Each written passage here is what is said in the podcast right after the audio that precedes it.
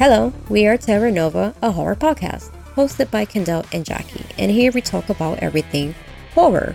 And this podcast is specifically for you, the horror fans, and the non horror fans.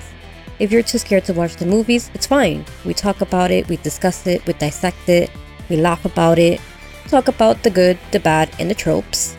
And we have new episodes released Tuesdays bi weekly. And follow us on Facebook and Instagram at Terranova underscore podcast. But also feel free to reach out through email at terranova.pod at gmail.com. And most importantly, tell a friend, tell a friend, tell a friend. And tell your dog too. Cujo.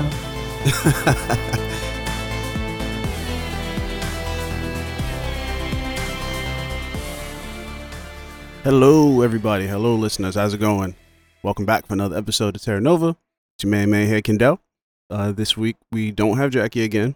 Uh, she's she's doing her thing. Feel free to reach out to her if you want to see what up. She's doing all right. Just just reach out and say hi. She'll be back. Um, but in the meantime, this week we have a guest guest co-host, which I'm I love having guests. Guests are the best thing ever. And this is a guest that's been a long time coming. Uh, podcaster, writer, very smart person who does a lot of cool things and has a great voice in the community, and someone that I know personally, which is always fun. so, welcome everyone. Avery, how's it going? Hey, applause, applause. Whoa!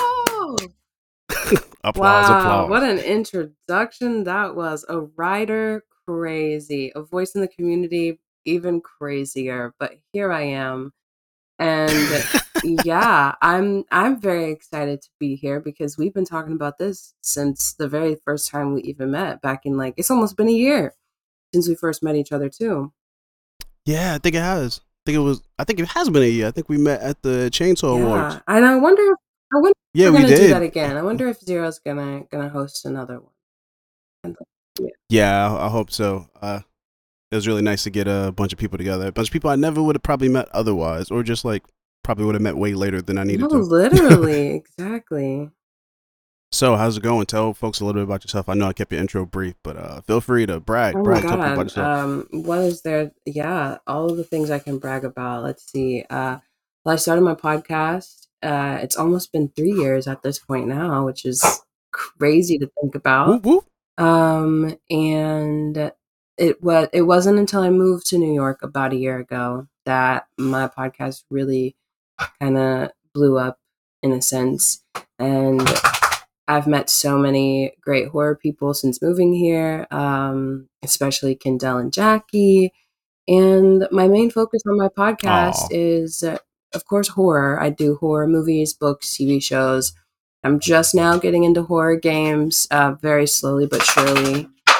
And uh, Yeah, we got to play Dead by we Daylight. We do. I'm still practicing. I'll let you know when my when my practicing is over and I'm You and I, you you can practice with me. I need to get. I'm still a beginner too. I ain't been playing long. okay. Okay, that makes me feel better because someone else that I uh, had as on my podcast, he was like, "Yeah, I love to have people uh, play Dead by Daylight with me who don't know what they're doing," and I'm like, "Okay, yeah, that sounds promising."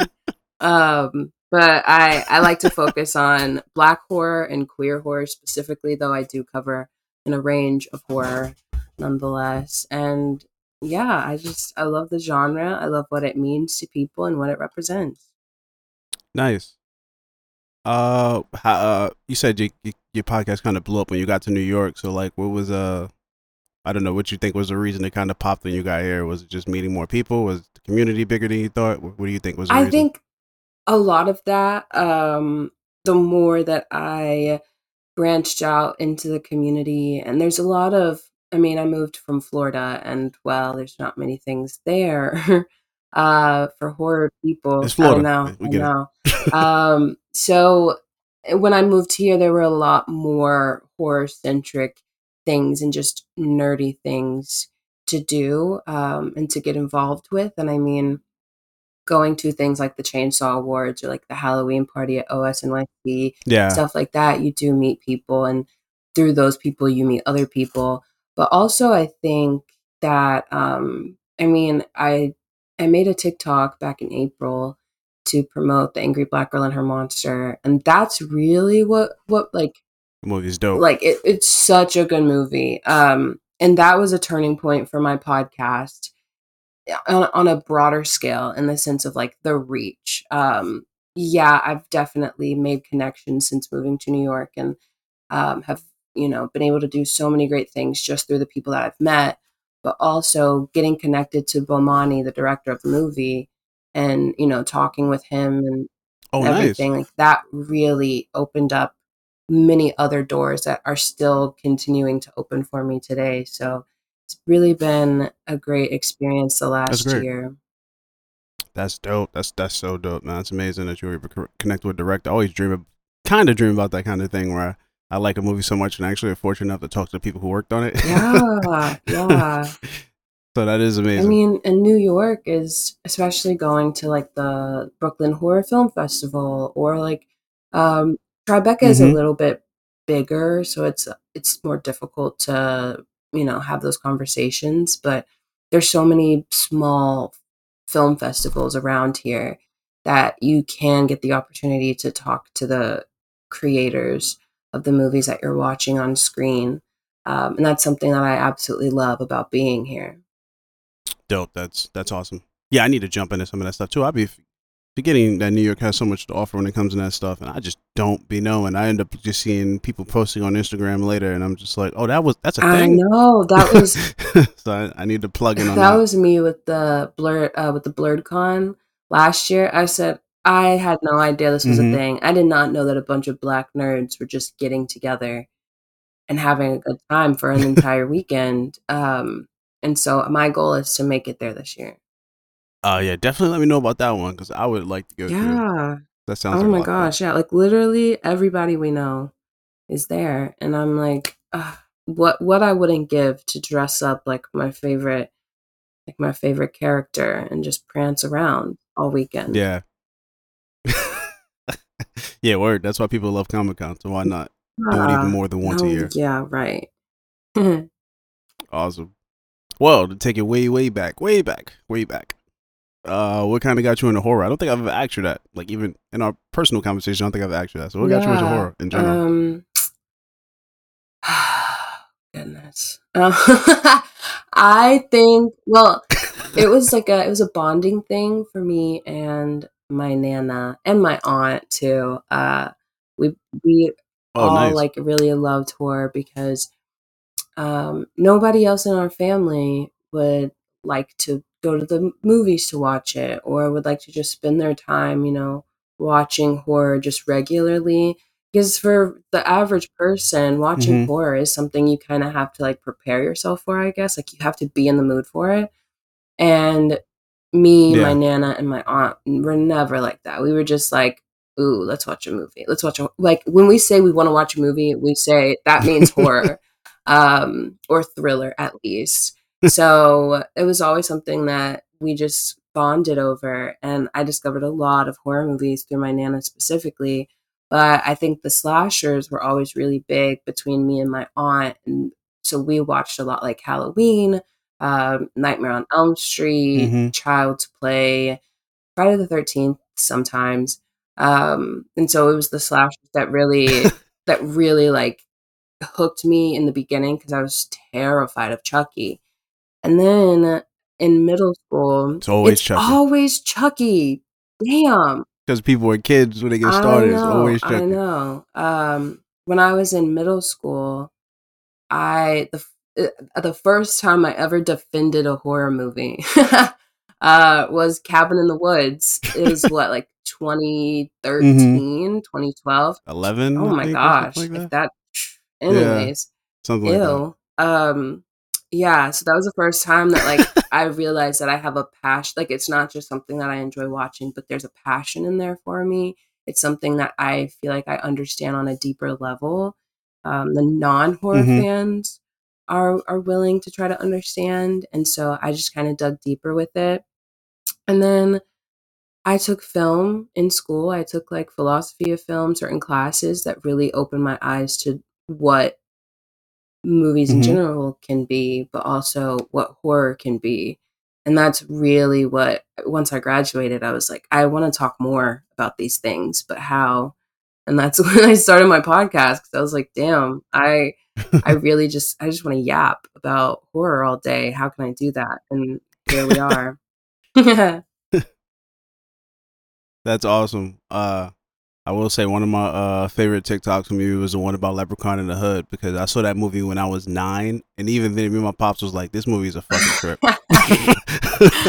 no, Leprechaun in the Hood, like that really changed my brain chemistry. It was insane.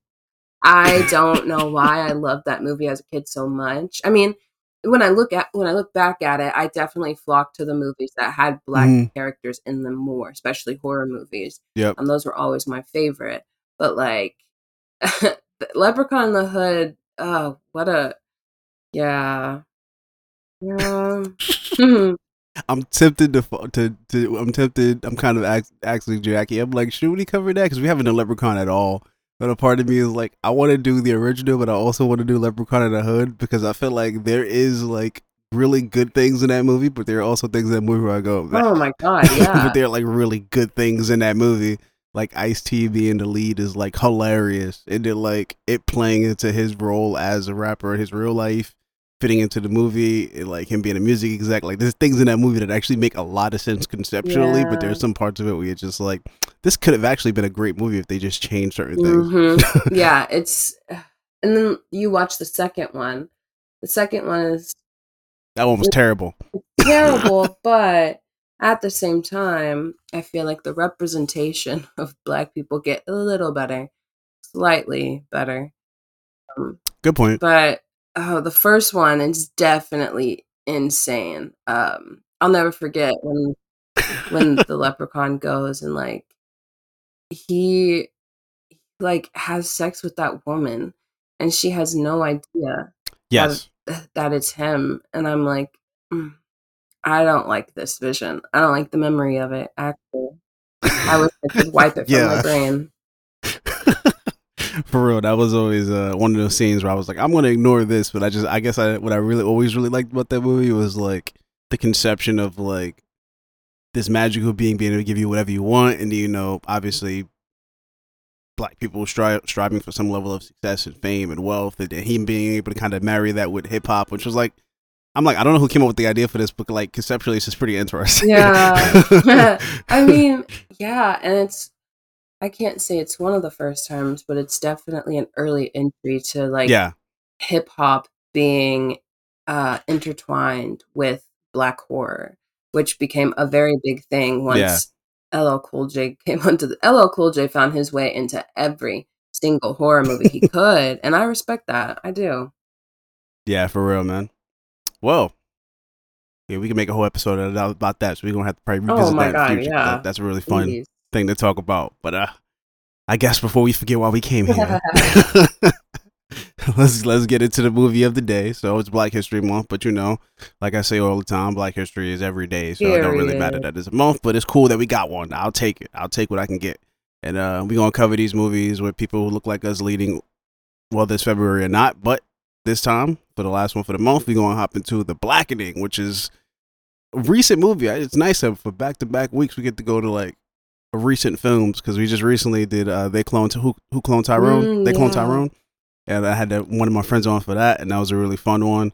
Uh a recent movie then now we got this one that was pretty recent that came out last year as well. So yeah the, uh, the black hey, Avery I'm gonna let you do the the summary so we can chop it up and talk about the hilariousness and weirdness of this horror comedy Yeah, well I'll let you jump in The the release of this movie was uh, in June, particularly Juneteenth weekend, and it was perfect. yeah it was yeah, perfect holiday movie. Uh, because it takes place. Bless you. You'll hear my dog intermittently. Um, my my cool. listeners are very acquainted with him. but um, the movie takes place during Juneteenth weekend with seven friends, and I like every Juneteenth they do this. It's just a tradition for them. So they go away for the weekend, um, and they end up trapped in a cabin with a killer who has a vendetta, and uh, will their street smarts and knowledge of horror movies help them stay alive. There's this game called The Blackening. They're trapped in this cabin. They have to play this game in order to survive. And the craziest thing about it is the black guy always dies first. However, if everybody is black, now we're really now we're really chopping it up, you know? Um yeah so yeah, it's a fun it's a fun movie, a fun cat and mouse and it it finds a way to subvert all of the different expectations and tropes we've seen throughout the years. Yeah, thank you for that. Uh, yeah, man, this movie was fucking fun, man. I mean, before we even hop into like thoughts, I remember first thing about this movie that caught my attention. Oh yeah, was the poster. I remember the poster because I, I I'm notorious for saying this, but I'll say it again. Uh, I don't watch trailers mm. because I just I I I guess call me old school, but I I I used to watch when I was when I was a kid watching a lot of movies with my dad or just picking whatever random horror movies he bought from like the boot, the dude selling bootlegs yeah. on like Nostrand Avenue or something when I was a kid. uh, you know, it wasn't those those things didn't come with trailers. It was just like my dad would basically had a dude who always went to to buy VHSs, so the dude would just be like, "Oh man, I know you love horror, so here's this thing I recommend for you," and he would give us like a really like rough summary of like what the movie is. He's just like, "Yo, the killer is at these kids for this, this, that, and the 3rd mm-hmm. reason. My pops would be like, all right, cool. and I was like, that was how we got, I watched Jeepers Creepers for the first time. Like, I didn't see the trailer. He just, like, bought it off this guy who sells bootlegs who knew my dad loved horror. So I guess I kind of keep that tradition alive by not watching trailers because, like, trailers to me reveal too mm-hmm. much. And then my mind starts drawing conclusions. And I'm like, I don't want to do that. I just want to jump in raw. Uh, but the posters, especially being a graphic designer, the graphic design for the like the posters for this movie caught my attention immediately because of the headline. Right. I think they had a few variations of it. One of them was "We all can't die first because you got all the black characters on the cover. I was like, "Oh, that's dope." I was like, "I love that. I mm-hmm. love that." Okay, okay. They jumping straight into the tropes, and then I think there was another one that said something like, "Um, I'm not sure if I could find it, but I think it was another one that said something like, um, uh, damn it, all or something. It was something about like playing into that whole trope of black person being the first to die or something like that. But it was it was it was it was pretty cool. So that was like yeah. honestly the first thing that caught my attention more than anything else. Like I caught I watch a little bit of live TV, so occasionally I caught like a snippet of the trailer, whether it was like the face on the game board. Mm-hmm. On the game board, uh, I caught that and I was like, "Oh, that's some Jim Crow shit." And like, I didn't know that was ended up being in the movie, but that was the game to my mind when I saw it. So, uh, yeah, there were just things about that. The, the, the promotions, the promotional materials behind the movie, kind of caught my attention about the movie immediately. Of course, it being horror, I'm in there anyway. But then you got black people, definitely in there. But the promotional stuff really kind of was like, oh, these people are aware of what this is. I, I'm with it. I'm with it. But uh, what was your first impression of the film?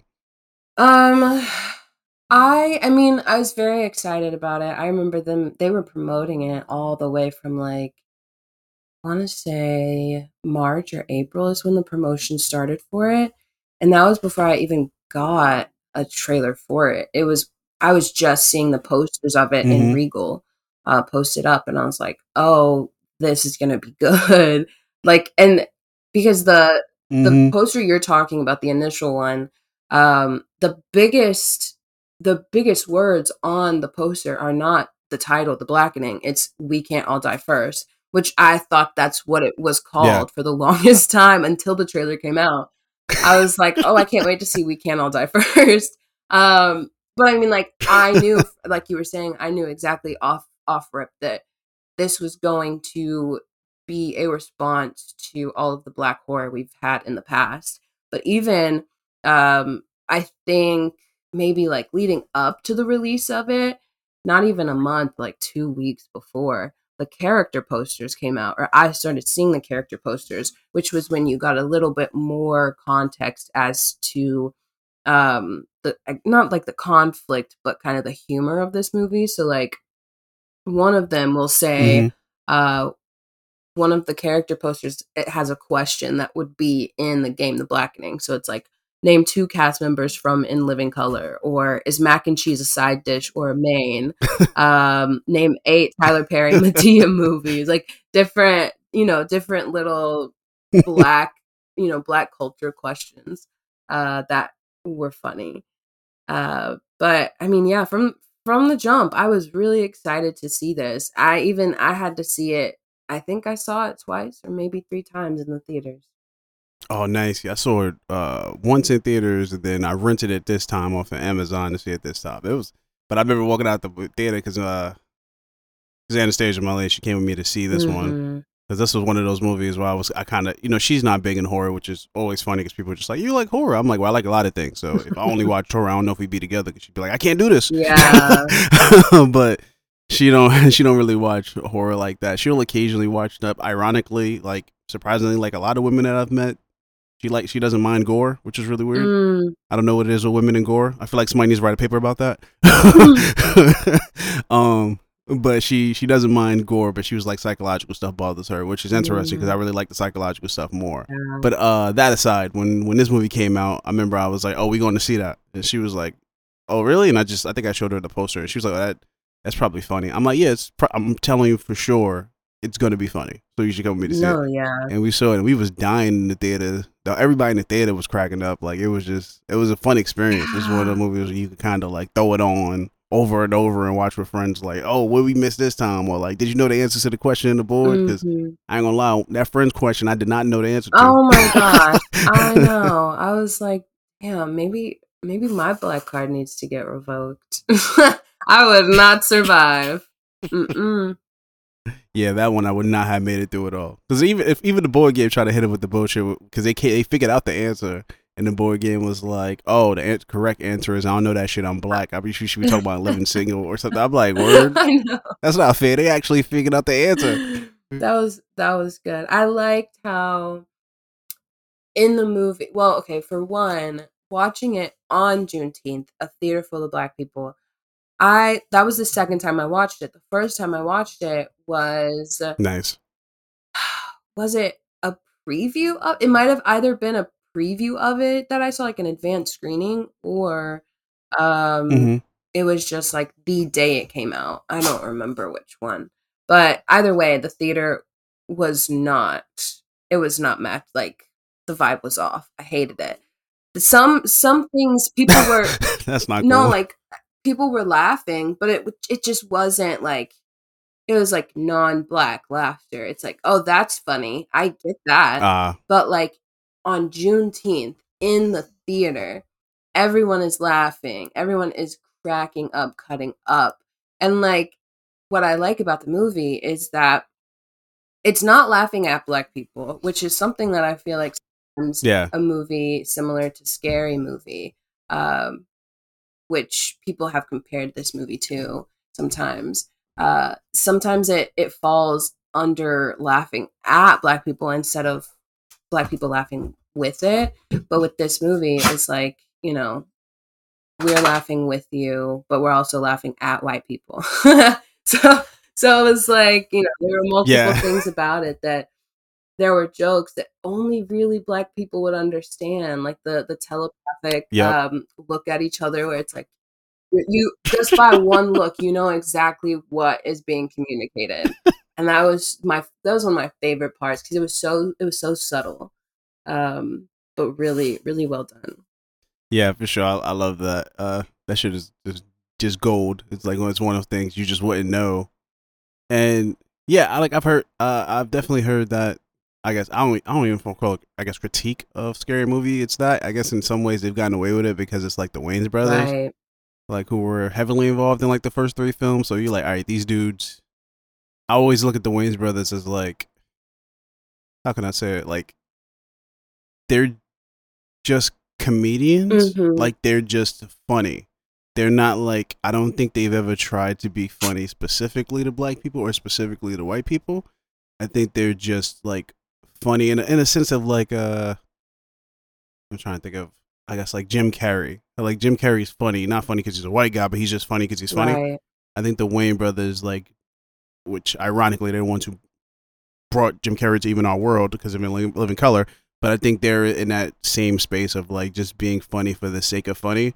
So it's even if it's like they're making fun of black people in a way, you know they're making fun of it because there's something funny there. And I think I only probably feel that way because I've seen like interviews with like whether it's Marlon or his or Sean or any one of that giant tribe, even their sister, and they're talking about like when they when they're making something funny, they're always trying to like just find the funny. Not even trying to find funny for like a specific audience. They're just trying to find funny because something's funny.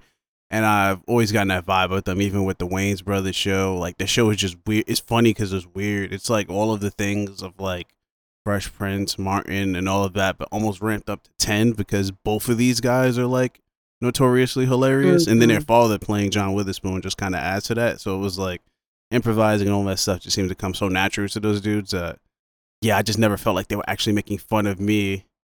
And this scary movie being essentially a parody of all of the tropes of all of these characters and all of these types of slasher films just kind of adds such another layer of like, man, this shit is weird, but like I love it. oh my god, yeah. And like I think more so once the Wayans brothers they were hands off with the franchise, that's when it started to feel a little different. yeah, And you could tell like I would I if it's made by a black person, I'm not going to sit here and think that it's made to make fun of I- I'm not going to sit here and think Yeah. that it's made against black people. But like once that franchise was handed over um and the Wayans brothers were not as involved with it as they were with the first three, feel like that's when the tone kind of changed. Um but like the first three, that's when they were the funniest, quite frankly. yeah, pretty much. I was just talking to someone about Scary Movie three yesterday. I was like, that one was actually like the worst of the first three, but it wasn't like the worst mil- film in the I world. It was just the first two were so good. It just is what it is. So it's kind of sometimes you get a for and horror comedy is hard. It So is, yeah. I we were, I was talking about this with someone just the other day about how like horror and comedy are kind of they're same in the sense that the emotion that you're trying to get out of someone like I don't know. There's not a movie category that's specific to making you cry. Like it's not like I want to make you cry. It's just like drama. Yeah. It's just drama or melodrama or whatever it is. And you're trying to get someone to cry is almost as easy. Like you just kill a dog in a movie and there you got tears. But trying to make because sadness sadness isn't as subjective, I don't think. But like horror and what scares you and the comedy and what makes you laugh is so much more subjective. So the goal and how it's achieved and the effort that's put into it is similar for both horror and comedy. So when you put those two together, it's like, oh. And that's why I think so many horror comedies are considered to be campy because not like I I equate campy to it's not bad I don't like it, it's bad I like it. You know what I'm saying? It's like it's not a good movie, Yeah. but it's a good movie to me. It's campy. and that's why a lot of horror comedies I think fall under that that umbrella for me at least. yeah, that makes sense. I always I never really thought too heavily about my how I define camp because you know people say camp we all kind of just go yeah I get what you mean. Yeah. I've always kind of thought of it as like relatively self-aware. That's kind of how I've always kind of Mm, view it. Like it's it's somewhat aware that it's a movie, Mhm. that it's like doing things and kind of acknowledge that, but it's not doing it so extremely where you go, all right, this is just stupid. Yeah. Like sometimes it's just a it's just an awareness. Like that's kind of what the scary movie movies were. They were just kind of like an awareness that they were a movie. Yeah. It didn't even scream. The original scream is like it. It's real. Like they're not really cracking jokes, but they're also kind of aware that they're trapped in a film. Yeah. Well, that's like how we were talking about Lisa Frankenstein a little bit earlier. Uh, I Mhm. think that, I guess from what you're saying, I think there are two categories of camp for me then. Because there's also like meta, there's meta camp, and then there's camp like, like sleepaway True. camp. Sleepaway camp is camp and not because it's meta Literal camp. yeah, it's just literal camp. Um, but like Lisa Frankenstein, it's very obvious that like they're aware they're in it, they are in a movie. Um, but it's but it's not like they're making jokes. They're not making jokes in reference to the fact that they're in a movie, but more so the the design, like the production of it, is almost it's almost like stage crafty, if that makes sense. Um, I don't know. It's Yeah, it does. what a movie. What a movie. I I literally can't even explain it. You just have to experience it for yourself, quite frankly.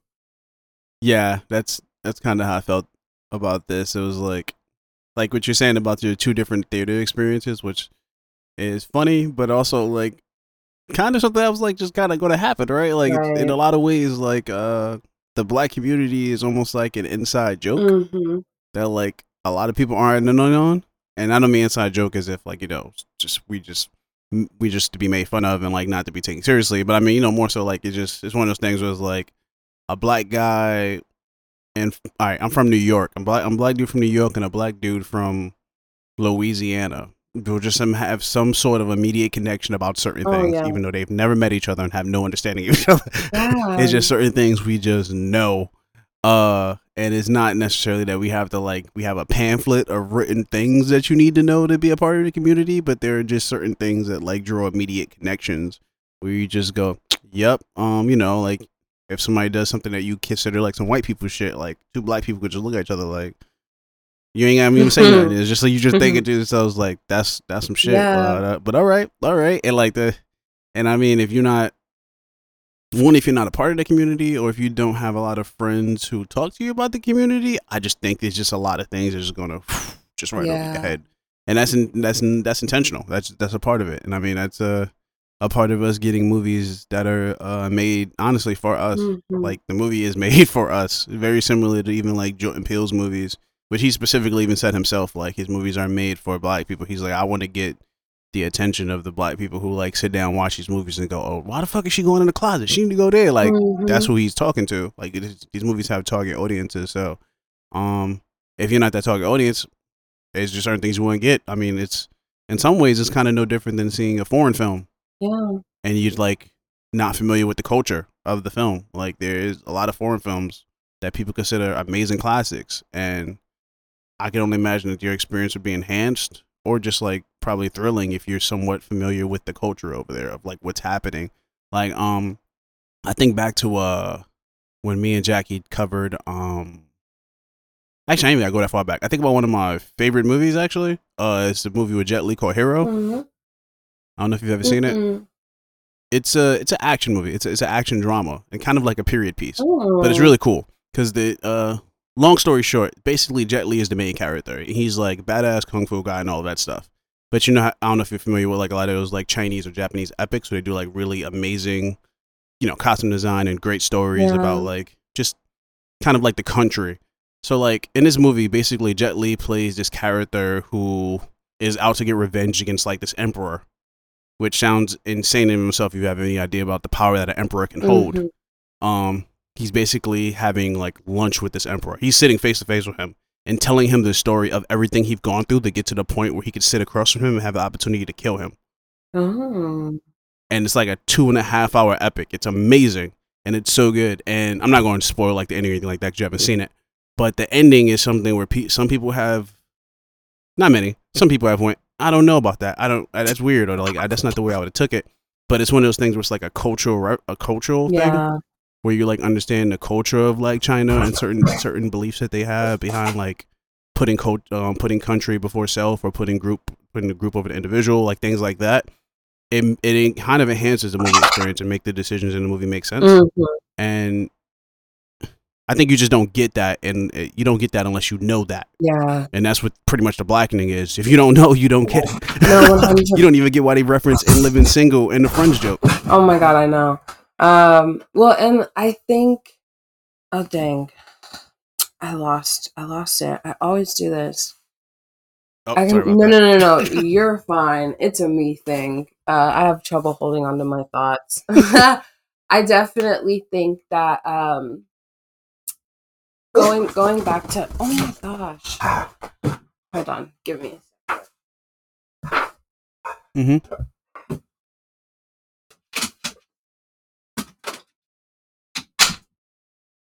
Um, I definitely think that going back to what you said about how some people just aren't going to get it, like that's just uh, it's an inside thing. Even the internet, like the internet is very much kind of there is a black side of the internet, and then there's the rest of the internet, and you don't Yeah. realize just how separate it can be until you make a reference to something. Um, and I, I see this all the time. Like I'll Mhm. make a reference to like even just a celebrity. Like there are people who don't even know who Coco Jones is, who don't know who, you know, like um Loretta Devine. Like they don't know these people. And I it's crazy to me because these are people I've always been surrounded with. I've always I've always known their names. I've always Mhm. known their faces. Um, so it's just always it's crazy to me for that, but that's why I I side eye anyone who says something about like a black movie, a black story, whatever it is. They're like, I just, I just didn't get it. It was unclear, whatever, whatever. Like The Exorcist Believer, for example, not to keep bringing up different movies than the one we're talking about today, That's but um, it all connects. um, The Exorcist Believer, I mean, objectively, wasn't a good movie. That's not what we're here to talk about. Subjectively, the story it was telling and the way that it showcased black religion and a black household, a middle class black household with a single father, and looking at the history of the way that mm, 10 years ago, you probably wouldn't have been able to get that in a horror movie, in a movie alone, unless Tyler Perry maybe was was making Yeah. it. Um, so it's like for a lot of non-black critics to say bad things about it, um, and it's all very they're all subjective critiques that they're making. It's like, okay, you may not have liked it, but you at least have to understand what this means for for the black community and black horror fans. Yeah, definitely. Um, yeah, that's that's something that uh has to be recognized because uh, otherwise we don't get movies like this. Which is movie I didn't even know started out because of a sketch. I did not know that. Mhm. Like it was a sketch that was on like Comedy Central or something, and then somebody luckily reached out to Dewayne and was like, "Hey, we can make a movie from that." And he was like, "All right, cool." Like I didn't think that was a possibility, but all right, let's do it like that's you don't you don't get there without the some of the progress that we've made in these movies and yeah man it's amazing. It's, it's kind of amazing to get a movie even like this. I, I couldn't have dreamed of a movie like this that like probably wasn't in like the black exploitation drama i mean black exploitation genre uh Mhm. like 20 years ago. I couldn't imagine a movie like this just kind of fitting that. Or if it did it probably would have been like an independent film or something or something that didn't have like a major release. Like this movie had a major release major distribution end up in theaters like pretty much everywhere. And uh that's that's a big deal. That's awesome. I applaud him for that. These characters are fucking awesome like the way they're written is like clearly there were black people involved in the writing of these characters because the relationships feel authentic the characters feel authentic they don't feel like uh some people say caricatures Right. like they feel like real people Mhm. Uh, Or like, I think some of them may even start out to be caricatures, but then as you go through the movie, you find that they you find more layers and more layers to unpack. Um, like, hold on, let me see, let me find his name. He's played by Melvin Gregg. His name was King. So King, when you first like, he was my favorite character yeah, I I, I really enjoyed hands down, I enjoyed his I love that guy. And so like when you first meet him, his whole thing is like um he's like all pro black, very, very supportive of his community. He loves his people. Um he wants to fight, you know, fight the system, hates the white man, everything. And you're like, okay, so that's that's who he is. That's his like caricature, so to speak. But then you find out he's married to a white woman. And then you find out that he, you know, like what he does for work and you find out what he does in his spare time and how like yes, he's pro black and yes, he this caricature was created for him, but like there's also dimensions to it and and nuances um to who you first met him as if that makes sense. But then Yeah. you also have his friends was like you ain't a gangster no more exactly yeah and then you have Nnamdi Nnamdi is so it, like in a regular horror movie um still using you know the average black tropes Nnamdi would definitely be the like aggressive um he'd be like the aggressive spook or he would be you know some sort of like gangsta character but because of Yep. his build and the way that he spoke but in this movie he was very much like the opposite of all of those. He might have had a little spook in him, but like there was nothing there was nothing aggressive about him at all. Like he was just one big one big Yeah. softy who, you know, um, wasn't even people people really didn't want him to be there at all, but but he made his presence known. And then and then Dewayne, Dewayne Perkins playing himself um is for so many like I loved his character for so many reasons because as like you know as I was talking about before and how I really like to look at queer horror and black horror obviously in real Mhm. life those things intersect. We have black queer people all around the world, but in horror, for whatever reason, sometimes you can't be black and queer. But when you are, you are a caricature. You're very like Yeah. you have to be feminine and you have to be the complete opposite of masculine um specifically for for like queer black men because that's i feel like the most we Yeah. see in in horror but um you have to be the opposite of masculine and you have to you know like there is this caricature of what a gay black man looks like that we've seen in media all around but i feel like Dewayne's character just completely subverted that. And I mean, he was himself at the end of the day.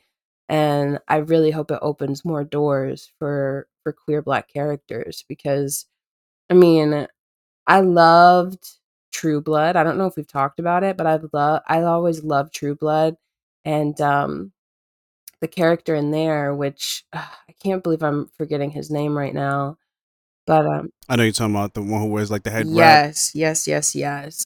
Who's the chef? I forgot his name, but I haven't watched True Blood, but I know that character because whenever Oh. people talk about that show, they talk about that character. he is he is a powerhouse in that show and like definitely blurs the lines between what's masculine and, and what's feminine because he is all of it he's all of it at the same time and that was my first it's the first time i ever really encountered a black queer character um who just kind of like subverted the binary in a sense and then we get the blackening Yeah. and i'm like ah wow this this movie really does have a little bit of everything for everyone in the black community Yeah, for real. Everyone was like great. I love King character so much because he reacted exactly how I would to 99% of the shit that happened. like, he was like, I mean, his one liners was killing me. Like, I love what uh, when Nomini said to him, Yo, you still working for the man? He's, I'm tired. You gonna stop talking about my wife like that? that was so funny oh my god that that cracked me up. But that that actor Melvin Gregg, he's fucking awesome. I Mhm. remember he was on this Netflix show called American Vandal. That show was kind of terrible, but Mm. he was phenomenal Yeah. in it. Like he was the only reason I continued to watch it. And that he plays like this um this like super like I guess you could say egotistical like basketball high school basketball player who's like he's the best, like he's the shit. And but he was kind of known for getting in trouble. Yeah. just just doing dumb pranks and stuff. And I think someone like pranked like the principal of the school and it was like a big deal and they blamed him, but he actually didn't do it, but he couldn't clear his name.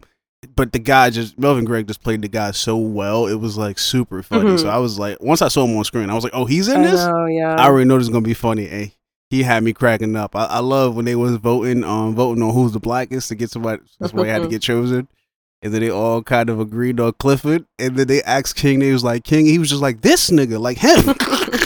just let him go. Get the fuck out of here.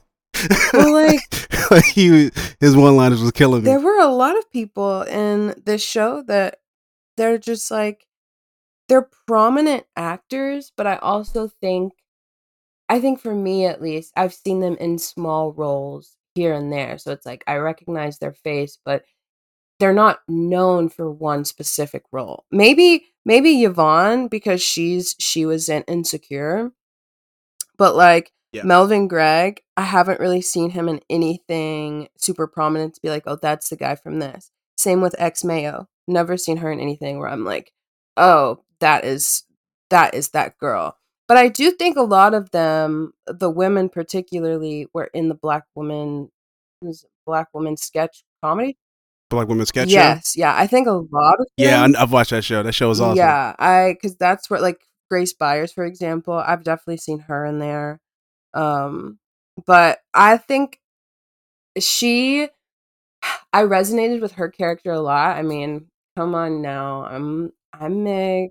the secret's out, y'all. Same shade. uh, so like the the jokes that they were cracking on her, and like I think like having a biracial character who just identifies so strongly with her black identity and not the opposite where it's like she's mixed but like She the bougie. yeah um she was just so like down for her community and i was like yes yeah indeed and then they I think somebody was like, I think they were like, I think Allison should be the one because she's half. Um, or like the blackest. They were like, they're like, oh, Allison's the blackest because she she's like Miss Angela Angela Davis over here. Um, and they're they're like just like competing, and she's like, oh, so now I'm fully black to you all after you all talking about my white mother, and I was like, oh my god, oh my god, I can't. too funny, too funny. Hey, she came through with the blackest answer though, because I know the Black National Anthem, but I cannot remember every verse. No, no. All I know so is she came through with the blackest all I know is the first verse at least, and that's it. That's all you're getting out At of At least, pretty much. I think even when my high school did it for my graduation, I think we just sung the first verse, the first first verse over and over. I don't think we did the whole song. Wow, but you sang the Black National Anthem at your high school graduation? Yeah, they like uh yeah, that was what class of 2007 or something like that in high school. Yeah. They pretty much yeah, that was like a part of our graduation because it was it was a black high school. It was uh, the name has changed, but it was Paul Robeson High School. I think now it's called like B Tech or something like that. I Mm. forgot. Um so yeah, you know, Paul Robeson, black historical figure, and it was it was called school was called the Paul Robeson High School of Business and Technology. So pretty much you had to choose one of those two things while attending there. So it was like if you wanted to go into business, they taught you business plans and things like that. If you wanted to go into tech, you can learn Photoshop or graphic design and all of that. And that's the side that I jumped into. So it was pretty cool. And for yeah, for our graduation, they made us rehearse that song. So we had to sing like the black, you know, black national anthem. Uh, we had to sing that, and we had to sing something else. I forgot what, but like, uh, oh, oh, I think the other song. What was that song? Uh, hold up the light. The other black song What? um ah, I forgot the damn I just remember the like the chorus a little bit where it's like hold up the light and it was like some said like I, I can't remember the rest of the words but yeah it was like they basically turned that shit into like a black choir 'Cause we, we had Mm. we had to sing like three different black songs like on our way in they had us holding candles and stuff it was it was nice it was a nice graduation it was pretty cool I ain't gonna lie Wow. but uh yeah I don't remember all the verses to any of that stuff no, not at all. Um, yeah not at all but yeah, I liked.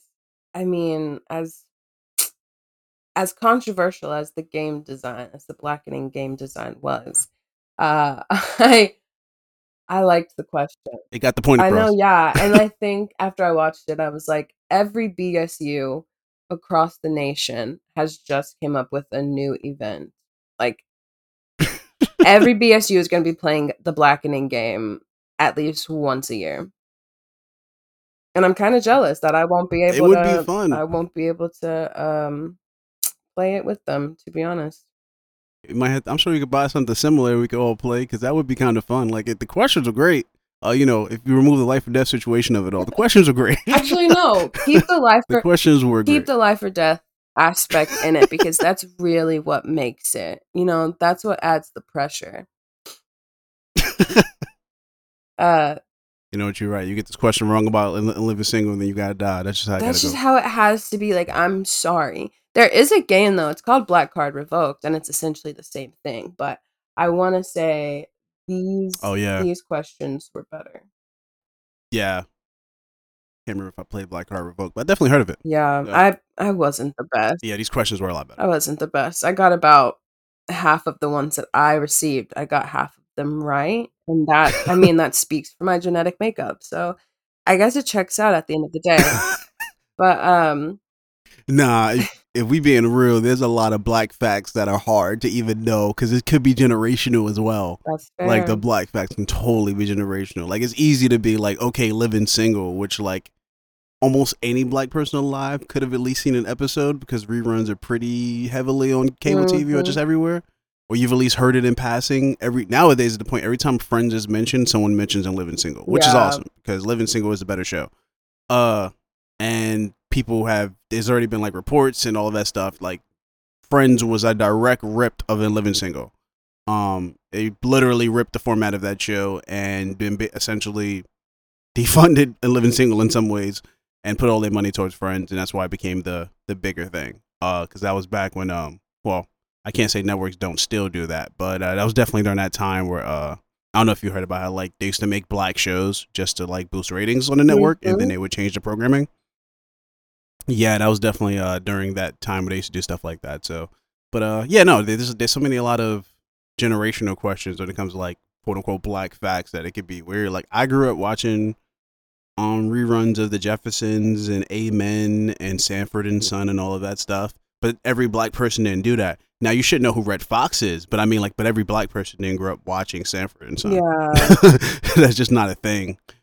And Sanford and Son was outside of my age bracket. It was just something that my dad always watched, and then me and him watched it because it was just funny.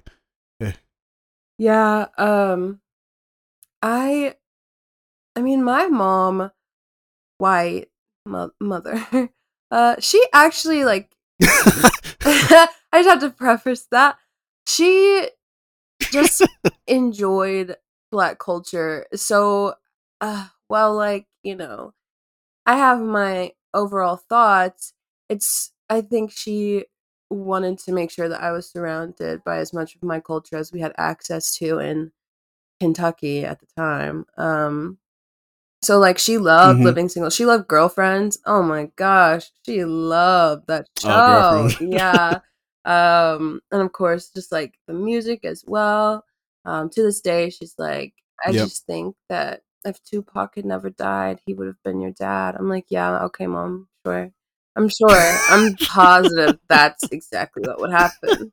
Uh, but you know, the um, I did want to, I did want to talk about uh the cop real quick in this movie because I just remembered it Yep. and I don't want to forget it because it is a so a good moment. Um, so they they like meet him. He's not even a cop either. He's a forest ranger, and but he still has a gun somehow. And he you enter you're introduced to him, and he's questioning King on like why he's at this camp at like the cabin and you know what he's what's he doing there and everything. And then all of the friends show up and they're like, why are you questioning him? Like we we have this Airbnb, whatever. So you're like, of course, the cop is questioning him. Like that that checks out usual forest ranger cop duties. And then Yeah. whenever you meet him again, it's because the game has transpired and they're in the midst of outrunning this killer. And so then they open the door trying to run outside and they run into the cop who has a flashlight in his hand. And I'm pretty sure he's holding his gun just, you know, for the sake of Yep. safety or whatever. And they have like all of their weapons in their hands. And the jokes that they like, the lines that they deliver back and forth is so funny of an exchange. Cause they're like, they're like, we're gonna put our hands down now. And he's like, oh, guys, it's okay. I'm one of the good ones. And Dewayne goes, yeah, that's what they He all like, say. that's worrying. yeah. and I was like, He's like, that's what a bad one would say. exactly. I said, this is this is too good. Like big brain activity when writing this script. yeah, for real. I love even the re- other response, and he was just like, "How do we know we could trust him?" And he was like, "Well, if I was invited to the cookout, I wouldn't, I, I wouldn't come." And she was like, "Why not?" He's like, "Because it's an all black space, and if I come, I'm going to be disturbing that, and that's not fair to you guys." And she was like, "That's a damn good answer." No, and I was like, "That's the best answer I've ever heard to that." I know, I know. Meanwhile, you got people handing out cookout invitations over Twitter. And I'm like, we gotta stop. In 2020." yeah, for real. Like, what the we fuck? bro? gotta stop handing out cookout invitations to anybody and everybody. Seriously, man. Like, they handed out to somebody, and two weeks later, you find out the person's actually racist. They just like Mm-mm. uh, cosplaying as black. You're like, come on, guys, Come, come on, on. come on, get it together on the we gotta do better. This metaphorical cookout. I remember I saw TikTok the other day, and it was like, it was like Happy Black History Month to all my black people, except for those who give out invitations to the metaphorical cookout. I was like, mm, yeah, I love that. Yeah, it's so true. I love that. So accurate though. We need to leave that behind. Like it ain't it ain't worth it. White people could be cool. They ain't all got to come through for everything. Mm, people could be Mm-mm. cool. No, they do not. They do not Ain't need a wrong with that. Yeah. Yeah, they don't. Man, one thing I really love about this movie is that even when like the like the stakes are high, obviously people could die. Like that's a thing. People can die, and people do die in this movie. yeah. But they still find a way to keep it funny. Like they still find a way to keep it grounded, which is just I would say obviously a testament to just being black. Like we find comedy in and just even tragedy oftentimes. We we find some sort of humor or some side some sort of levity, just something to kind of go, this bad, but you know what, it could be worse kind of thing. And kind of the first thing that came to mind actually, um, when I was watching this was this TikTok I actually saw a while back that was I think I sent it to you because this shit had me in tears. but it was just like it was like these you could you the cameras focus on one guys clearly like two black guys having a conversation and it's like he, he just ran they ran into a closet and they're hiding from somebody and it, I think the caption says like when you and your friends can't take nothing seriously and the dude's breathing real hard like he just ran for his life and then his friend was like did you see how I juked him he's like what He's like, "Did you see how I juked him?" He's like, "Yo, I didn't hit a knife hit the floor," and they just start laughing about how they ran away from the killer. He's like, "I saw his knees buckle. He went down."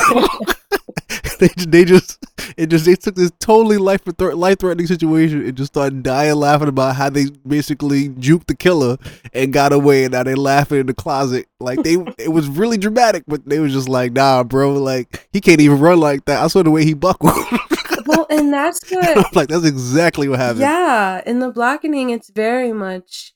um I and I almost I want to say like I feel like it's representative of the way like I know a lot of people say, "Oh, like we can't take nothing seriously. Black people can't take nothing seriously." But I think it's just because we always find a way to make uh like the not necessarily find light in a bad situation, but like we can always just find the humor. Like we can always find a way to laugh yeah. laugh our way out of something and I think that's that's what makes this movie so good is they in other horror movies like they definitely realize that them being chased by a killer is serious and deadly. But I think the blackening feels a little realistic in the sense that like yeah, you're to be you're gonna be like running away from a killer trying to fight for your life but if you're with your friends like i think it's it, it's gonna be normal to make like little little sidebar things that might make you laugh or like yeah. to like be like oh my gosh why you you're so stupid. Why would you do that? Like oh i can't believe you you know just like bickering and stuff in the midst of everything. Yeah that's so true it's just it's going to be something that even if it ain't meant to be funny it's going to be funny like the one part that always fucking cracks me up, even rewatching this, was the part where um where uh King um Allison was it Shanika? Uh Shanika. Yeah, Shanika. When they was all when they ran out when they after they all decided to split up. Which that that's a whole nother conversation. That's funny of itself. Oh my god. But uh when they split up when they split up and those three are together and then Allison's like, let's just just leave me behind because the Adderall is like kicking her ass and she just wants to sit down and then King and Shanika go and they start arguing because he's she's like, "Yo, we need to just swim across this lake." He's like, "Swim? Fuck you think this is? I ain't swimming." she's just like, "Nah, nah, like we we need to swim across." She's like, "I, I, you know, I can't swim, but also I ain't jumping into this dark and dirty looking water. I'm not doing that." And she's like, "All right, whatever, I'll do it." And then the killer, like one of the killers, pop up and tries to shoot at her with a crossbow, and then he doesn't. The killer doesn't know that King is above him in the tree and then like something falls, and then King just jumps down on top of the dude to stop him from shooting at Shanika.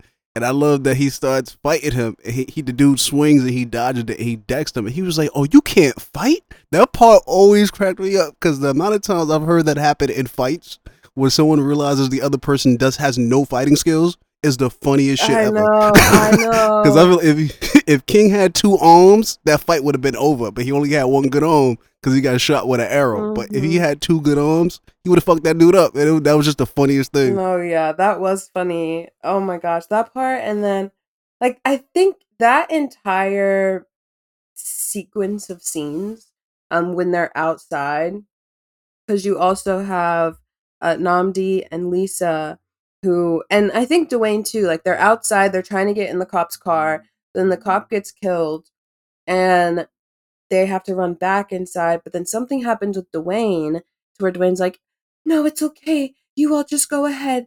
Leave me. I'll be okay. And they do, no hesitation. And then they find like they meet back up again and Dwayne's like, when I said you could leave me, I didn't actually mean you could leave me. And they were surprised that Dwayne was alive. They were like, oh my God, you're okay.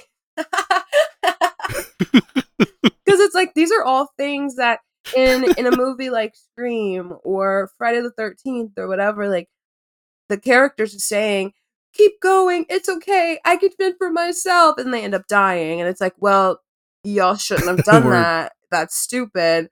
Um, so you have these moments in the blackening where it not just black tropes are being kind of like spoken on and commentated on, but I guess white slasher tropes too. Yeah, for real, man. I, I kind of looked at we got a little bit of like the final girl vibe from like Allison when she killed that dude, like, but it didn't, it, you know, we didn't have to wait till like the final moments of the movie where like, you know, everyone's dead and she's on her own. It was like the Adderall just kind of turned her into a Oh my gosh, no, she was Beat the on one. That was so funny. I loved I loved her. She was yeah, she was eating it up. Are we so are we doing spoilers at all? Yeah, go go for it. You can talk about whatever. Okay, because I was just People already know if they listen to us. We spoil stuff. okay. Go for it. because I I wasn't sure. Um, I was I'm just like browsing on this on the IMDb page, and I was looking at the the trivia, which some of the trivia on here, I'm like, come on now, that's not trivia. Um, oh, it's like hold on, let me see. Someone said the tagline "We can't all die first refers to a horror trope of the black character being the first to die. I'm like, there is nothing trivia about that. I'm sorry, but something something that is interesting, which I don't think I've ever heard this. That might be the writer in you talking. Oh my god. Um, someone said that Clifton points out that he uses an Android phone and not an iPhone, and this is a dead giveaway that he is the killer since Apple infamously will not allow their products to be used by villains. And Wow. yeah, I I didn't I personally I did didn't not know, know that, that. but at, at the same time I know that other brands brands do that. They do have stipulations on what like how their products can be used in film so that it doesn't get, you know, like a bad reputation or anything. Um yeah, of course. and Clifton being the killer was something I definitely it's not that I didn't see it coming, but like it made sense. Cuz I think to make the killer be just like a white person in general would be too easy. But to make it Yep. one of the friends, but then because the friends the, all the friends are black, so you have this kind of like racially charged game uh, with a Sambo character attached to it, and it's like, why would someone do that? Why would Yeah. one of your friends do that? Like there are, there was a historical, his- historical trauma linked with this game. Um, Yep. but then like you think the killers are dead, and you go into that basement, and I think even just like which I talked about this on my my podcast review of the movie, but like once you get down to the Mhm. basement and you see what like how the basement is configured with all the different um like things inside of it so the top of the house is this kind of like boot it's, it's, there's buddha and there's like all this kind of like greenery and tranquility and it looks like a millennial like billionaire household who says they're an ally um and then you get down to the point. basement and there's the confederate flag and there's like this shadow of of like some sort of figure hanging by a noose and then there's all these other different like far right um not memorabilia but just like you know Confederate flag. And yeah that. contexts um and so you're like i feel like the house itself and this is definitely looking a little bit deeper into a horror comedy but the house itself is yeah, no, it's true. is like commentary for the way that the world the government um and non-black people but particularly white people and white culture try to present themselves like you meet so many people who whether they want to be I, I think that there are white people who they want to be allies they want to be supportive and they want to be anti-racist however there are just those Mhm. inherent things that their culture and their their like history have been built off of and there's like those things are just in them and they can unlearn them but that's still their foundation at the end of the day similar to the house Yeah, I get what you mean. I get, I get exactly what you mean. It's uh, in a lot of ways, the house is a representation of like uh, what you show people versus who you are. Yeah.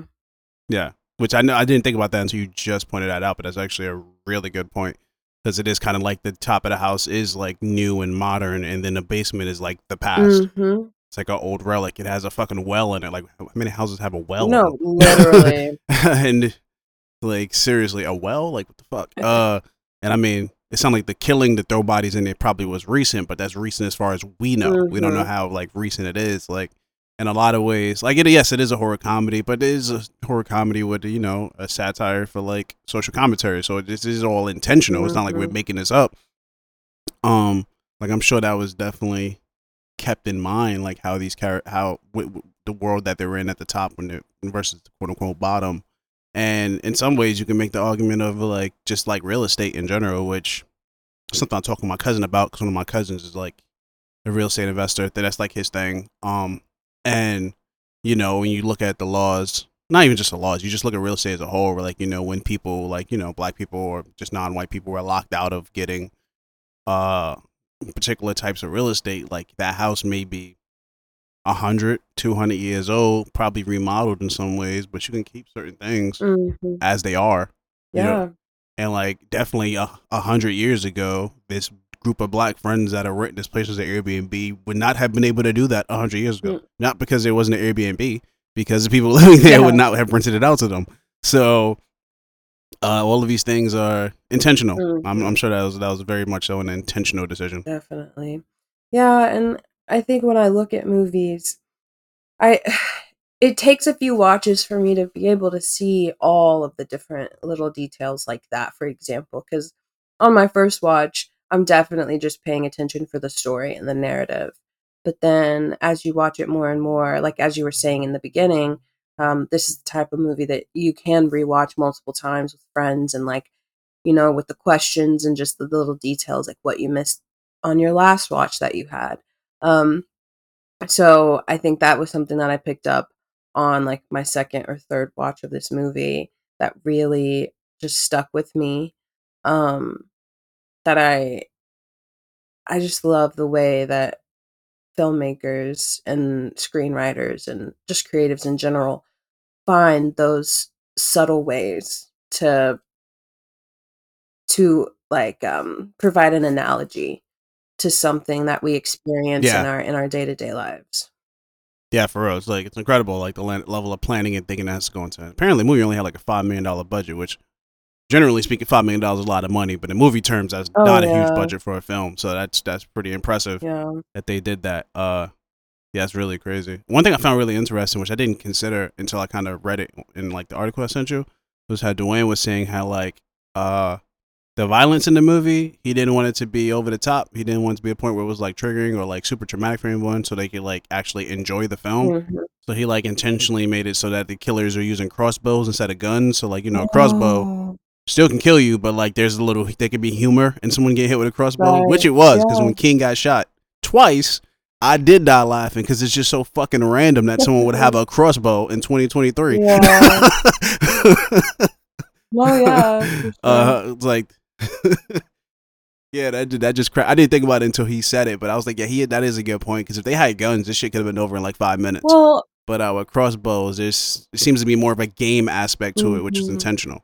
Ugh. yeah, that um and I think even like he mentioned uh when they were all outside, he mentioned that like something about them being hunted. And it's the way that he said it that Yeah, hunted like animals. Yeah, um, that I felt like that even had different contexts to it. Um, to where like throughout history it has felt like that for the black community in different ways. Like it always feels like like there is like this like there's a system where a person that is targeting us one way or the other. It's very similar to the way that you do when you when you hunt for game. Um but I also oh my gosh, it happened again. It happened again. I, okay. I am sick. be yourself a second, oh come my back to you. god. Yeah. Um the oh my gosh, yeah. I've I almost wondered um the the lack of gore, or just like there was also a a cartoony aspect to the gore. Like, um, I think it was the the killer. He got stabbed in his foot or something, and the blood gushed out of it. But like Yeah. the blood that gushed, it felt very like, you know, uh, cartoony. Minimal. Yeah. Um and I almost wondered if that was because I feel like within the black community, um I've always ran into like not a lot of black people like horror because of the gore and because it's scary. Um so I was like I wondered if maybe that was the case if they didn't want to make it too gory um just for the fact that like as a whole demographically many black people tend to stray away from horror for that fact. Yeah, I, I, I, uh, yeah, that's that's probably a good point. I wondered about that too because my my opinion when it comes to like gore and horror is it always like depends on how you show it, Yeah. which is and like how you show it and how you do it is determines the impact. Mhm. Like we've all seen horror movies where someone gets killed and we're like, that's funny. Like when she went when uh I believe Lisa when she went off and like beat the dude to death with the fucking flower vase. Uh, that was funny. Like Oh it wasn't God, just funny because she killed him. It was funny because everyone's reaction is like, "Damn, she lo- she went the fuck off." Like they knew they was in a life or death situation, but their reactions was just like, "Oh, girl, she he's he gone. Like you ain't gotta." you ain't gotta keep hitting him. like that was kind of their reaction. So that was funny. Yeah. But there is, but there's obviously a way to do it in movies where it's not funny and like you feel a character dying. Like I don't know. One thing, first thing that came to my mind was like probably because I'm thinking of John Boyega, but uh, the movie Attack the Block. Hmm. Like when the kids and the the quote unquote gang when they died in that movie, they made it sad and tragic. Like they they made because it was like every death they wanted you to kind of like feel. They didn't have to be gruesome, but like you know the tonally, the way the music changed, the way they show the characters die, you go, oh, this isn't like meant to be funny. Yeah. This is like meant to feel tragic. So there's there's just a way to do it, and I guess like the you know the Blackening show to do it in a way that was like funnier, Mhm. especially with how they were dying. Like look at it, Allison fucking went Wolverine on the dude with three arrowheads. Oh gosh. After putting yeah. on war paint like Rambo, was- she just like jigged homeboy. Just ah, I was like, oh shit. For a second, I was like, yo, she about to solve the whole movie because she fucked that dude I up. know, yeah. Uh, so it was like, look at how he died.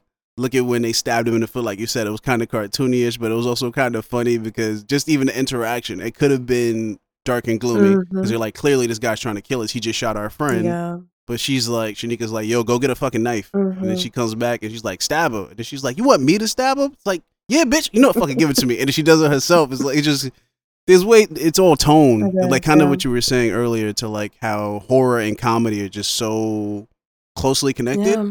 It's really tone at the end of the day that determines the John determines whether something's funny or whether it's like horrific. Yeah. So this movie kind of went for the funnier tone. It did, yeah. Well, we, we covered a lot this episode. I would love to keep you for another nine hours, but unfortunately, we got things to do outside of this. so, thank you for coming. I appreciate you, Avery. As a friend, I appreciate you as a fellow podcaster. I appreciate your genius and everything that you bring to the table as a person. I, I really do value our friendship. So, thank you for coming. Oh my god! Thank you for having me, Kendall. Thank you for uh ha- asking me to cover this specific movie because I do love it. Um, and yeah, thank you. I can't wait to have you on my show. And uh, I yes, value. yes, with Jackie. Yes. Jackie got to come through. Please, Jackie, Jackie, come back. um, and everything you said times two. Ditto, ditto. Awesome. So uh, before we hop up out of here, you let people know where they can find you, but your podcast, where they can find everything. We'll put it in the show notes too, so they can find you. You can find me uh, at your that's you are horror podcast on Instagram, TikTok, Twitter, and even Substack if you're feeling freaky. Um, and you can find me on Spotify, anywhere you get your podcast. Really, it's the Unbound and Rewound Horror Podcast, um, where we dissect every book and horror movie uh, to look closer at their bone chilling anatomy. Awesome, awesome. Thank you, thank you. Uh, before we go, I just want to say, um, for all the people who got Cliffords in their life, um, don't push them to the point where they want to kill y'all because of spades.